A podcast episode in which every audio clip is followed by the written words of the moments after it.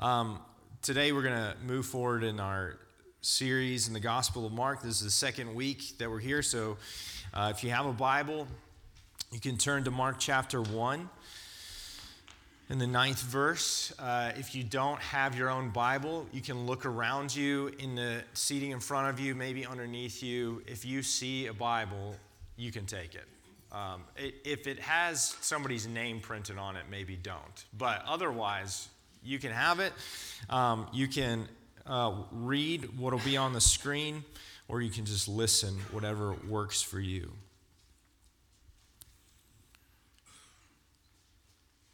In those days, Jesus came from Nazareth of Galilee and was baptized by John in the Jordan.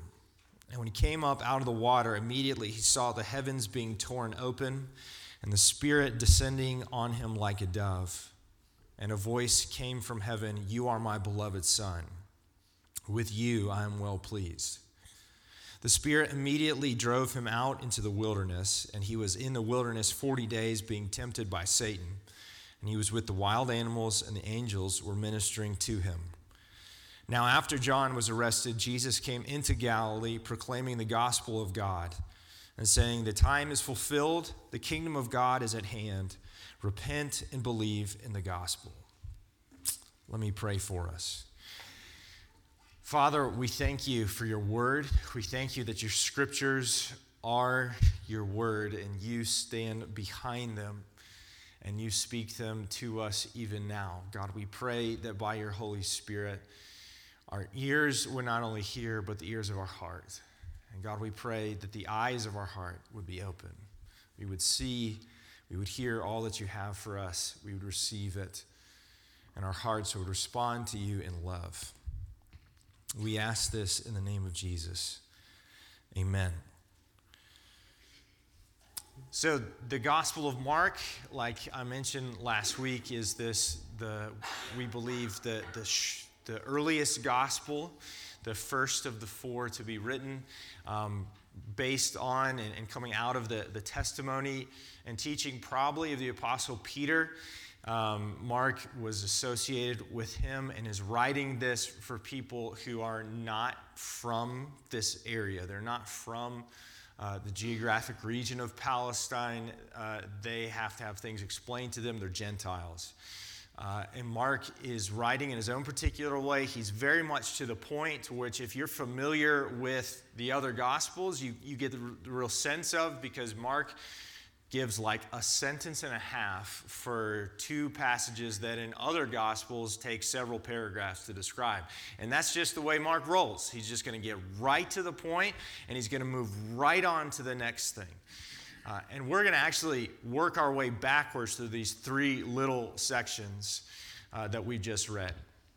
Mark describes that Jesus begins his ministry in Galilee and he begins to preach. And his message, uh, he says he's proclaiming the gospel of God. And what Jesus is saying is the time is fulfilled, the kingdom of God is at hand. Repent and believe in the gospel. And we know that we're, we're pretty quickly, this is uh, verse 14, 15. This is where Mark wants to get to. He started his writing by saying, This is the beginning of the gospel of Jesus Christ, the Son of God. So we are now hearing the thing, the substance of the message.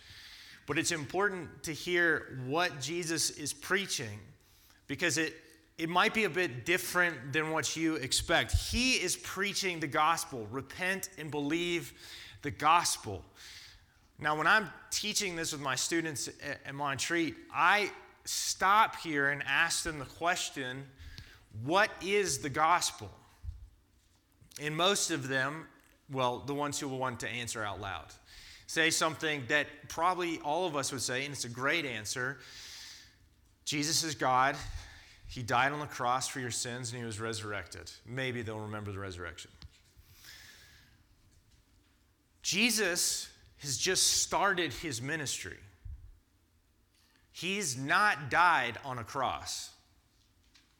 So, what is Jesus preaching if it's the gospel? What is Jesus announcing? What is the good news if most of the thing that you normally think of as the gospel has not happened yet? Is the gospel that Jesus preaching a sort of uh, prediction or description of the future? I'm going to die on the cross for your sins and be resurrected. It's possible, but there's no teaching, no preaching that we have from Jesus that looks like that. He does tell his disciples at various times, I'm going to die. The Son of Man is going to be crucified. But there's no preaching of any gospel that we have recorded where it sounds like Jesus saying that thing. And we can't read the Gospel of Mark and believe that the cross is not important. Of all the Gospels, actually, the Gospel of Mark is most focused on the cross. He, he builds his whole gospel on it. But the cross hasn't come yet.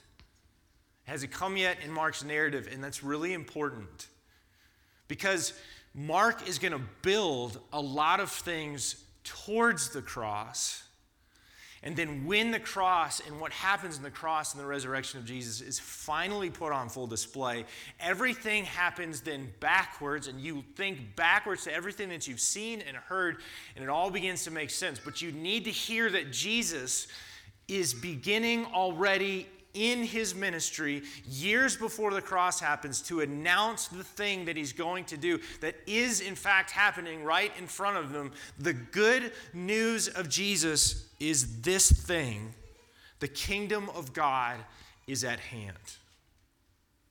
This is the substance of what Jesus preaches, which is the best news that can be offered, is the kingdom of God is nearby. The kingdom of God is coming. The kingdom of God, he'll say elsewhere, is among you. The kingdom of God is within you. The rule and reign of the God of Israel is at hand. And this is actually functionally, it is presently in this moment good news. And the people who are listening to him need to repent. They need to turn from whatever they've been doing and however they've been doing it and believe the good news that Jesus' kingdom, the kingdom of God, is here now, as you're, you're given this news at the very beginning of Jesus' ministry, the beginning of the teaching and life of Jesus as presented in the gospel, the natural question that you should ask and that Jesus' listeners are asking is what does that mean? What does that mean? They, they have some very definitive ideas about what that should mean.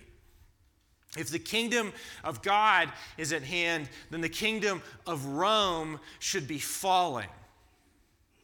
That's their assumption. And Jesus is, is picking up this prophetic Davidic legacy of, of a king, a Messiah who's going to come and deliver Israel. Jesus is absolutely aware of that. Mark has prepared us to be thinking that way by calling Jesus the Christ, the anointed one. He will say all kinds of things about being the Messiah, and people will hear that news and assume that the, the kingdom of God coming means the kingdom of Rome falling. And of course, they will be profoundly disappointed because that is precisely not the sum total of what Jesus is coming to do. And so, what will happen from this moment in the Gospel of Mark is a demonstration of what it means when the kingdom of God comes to town. The kingdom is the place where Jesus is king. That's, that's the most basic definition that you can get about the kingdom of God. The kingdom is the place where the king reigns. And because of that, the borders of where the king is reigning is not geographic, it's not fixed, it is in fact in flux, even now in our own lives. Because we are even as individuals at varying degrees, actually living under the rule and reign of Jesus to, to varying levels of success. I can mark the borderlands of the kingdom of God's advance in my own life, where God has transformed me and brought my own desires, my, my own ambitions under his kingly reign. And every corner of my own life where God's rule and reign has advanced has been a victory, has in fact been good news. Every time Jesus has become more in reigning position of my own life, it has in fact been gospel. It has been good news for me that Jesus is in control in every borderlands of my own life, which I encounter moment by moment, day by day, where it is revealed that I still have unconquered territory within me. I still hear this central message of Jesus the kingdom of God is at hand. Repent and believe. The king is coming. It is both that the king has come and that the king is coming. The king is here and the king is still advancing. And this is the very best news. Remember, gospel means good news. The good news is that the God who would set himself up as king, who is the rightful reign, reigner and ruler over all the earth, he is before you. This is what Jesus preaches as the gospel. And it is because of that that the cross means everything. But you won't hear and see all that Mark is trying to show you in the cross without hearing this announcement the kingdom of God is at hand. Now, Jesus announces the kingdom and let's move backwards to the story that's just before it. Jesus is driven into the wilderness. And this story, you, you can find it in other gospels. It's the story of the temptation of Jesus. And Mark does not give you any of the details that you can read, for example, in Matthew. If you want to know what goes on in these 40 days, this is why we have multiple gospels, and you have another telling of the story which will give you much more.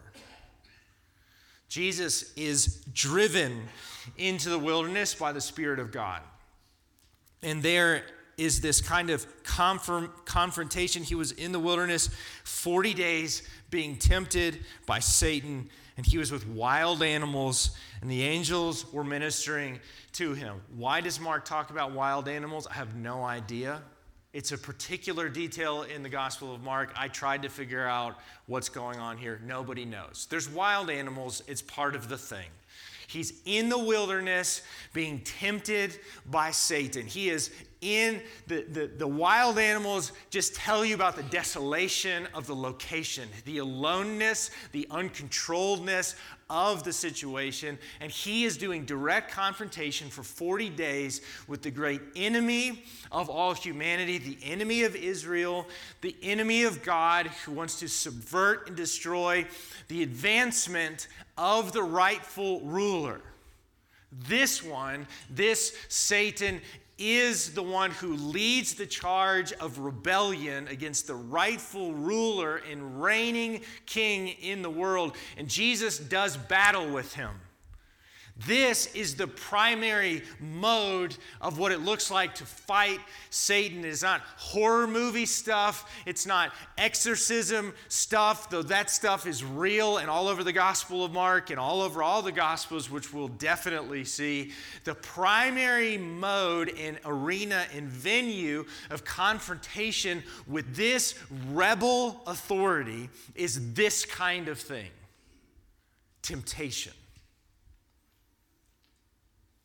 The devil is far more uh, successful in his efforts of temptation than he is at terrifying you with spiritual power and authority. You as a citizen of the, the West who has you know, very little uh, intellectual and emotional bandwidth and time for confrontations with demons apart from on a movie screen, this is where you will encounter the devil. The devil comes to tempt you to believe at bottom that you are a better ruler than God. That you are a better sovereign. That the king, the kingdom of God might be at hand, the king might be at hand, but you're a better one. And that joins you in alliance with him. Because that's what he believes as well. That he would be a better ruler. He would be a better authority. And the whole story of humanity, the whole story of Israel, is a story of capitulation to that lie.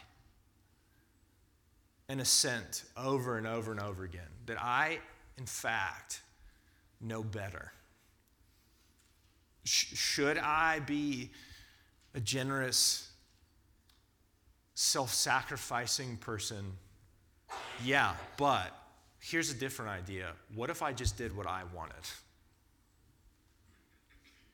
And that, that decision, that instinct, dominates my life. Should, should, I be, should I be slow to anger? Should I be forgiving? Should I, should I release people from their debts to me? Yeah, but here's a different idea.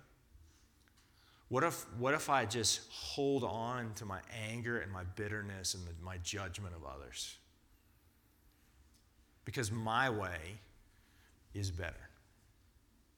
Should, should my sexual appetites and desires be confined to the arena which the Creator has made them for? Should, should I view people around me as image bearers and brothers and sisters? Yeah, but here's a better idea. What if I do whatever I want with my sexuality and treat other people like objects to be manipulated and moved around? This is the way that rebel kingdoms form, rise, and fall all the time in the quiet of our heart. And Jesus, this, this one who heralds the arrival of God's rule, goes into the arena to say no, no, no. To be the, the fully alive kind of human that I cannot be, the, the fully subjected one, to the one who would beg and prod and tempt you to seize your own authority and power. And Jesus' only response are the words of the king. This is an exercise in the domination of God. This is pitched battle with the one who would come for your own ruin and mine. And Jesus, for 40 days and for indeed all of his life, is a fully alive human being that lives in the delightful middle of the king's kingdom and repels all advances. For 40 days, he wins, when for 40 years in the wilderness, Israel failed. Jesus announces the arrival of the kingdom. He fends off the enemies of the kingdom. And then we arrive backwards at this the heart of the kingdom. Jesus goes to his cousin John at the, at the river's edge, this wild man, telling everyone that they've sinned and need to be cleansed, to be baptized in repentance.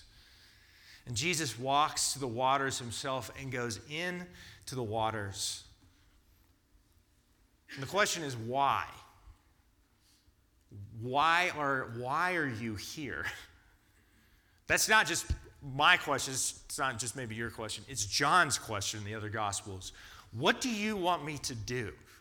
John knows who Jesus is. John knows that Jesus, he, he already sees what Mark has already told us and proclaimed at the beginning of the gospel Jesus Christ, Son of God. John, good prophet, knows who Jesus is. And he is saying, What do you need with a baptism of repentance? And Jesus and the other gospels tell him this is to fulfill all things. Baptize me in these waters. Jesus goes under the waters of baptism, comes out of the waters of baptism, and then John hears and sees, the crowd hears and sees this thing. Mark describes it as the, the heavens being opened up, torn open, and hears this voice say this thing. Here's, You are my beloved Son. With you I am well pleased. Mark says the Spirit descends like a dove.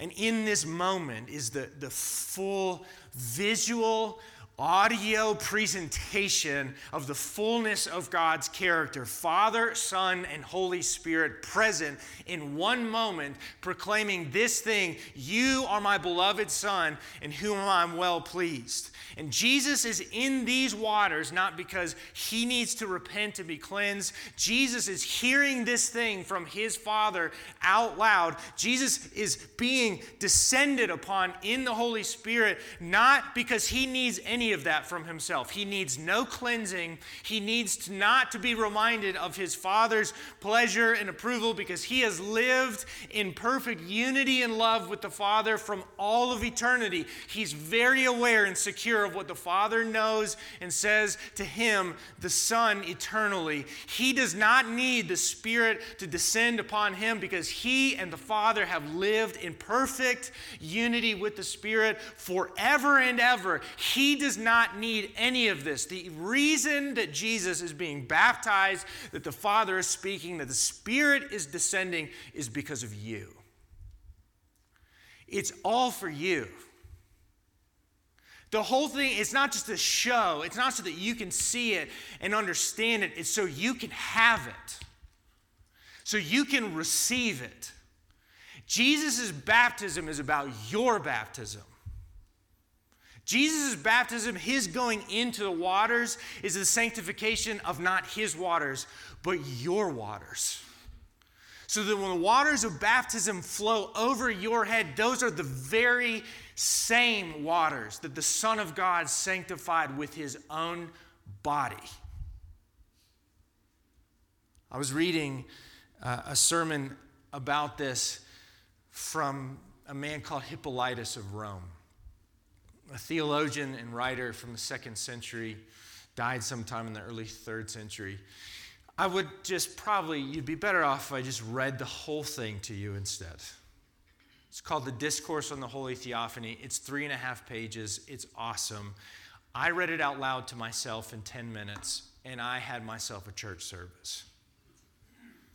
Hippolytus says, In this moment, the things above were opened for us so that when we went down into the grave, we would have the ability to finally ascend. Before, if we died, the only place for us to go was down. And in Jesus, the doors upward are opened. He says, everything that's on this earth in this moment is joined to everything above when the Spirit descends so that those who, he says, were far from God in enmity would be brought close to him in amity, in friendship. When Jesus hears, when the crowd hears, This is my beloved Son, in whom I am well pleased, you are being extended the scepter of adoption. That those very words are extended to you. You are my beloved child, and whom I am well pleased. and everything in you and in me says that cannot be true.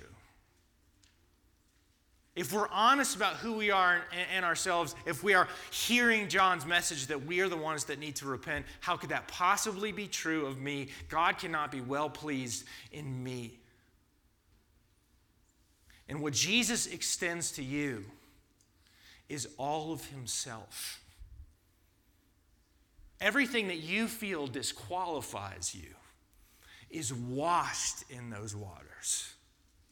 And everything that Jesus has in himself is yours. So that when Jesus rises out of those waters, he carries his people with us, with him, that we too might be beloved children. This is the heart of the kingdom.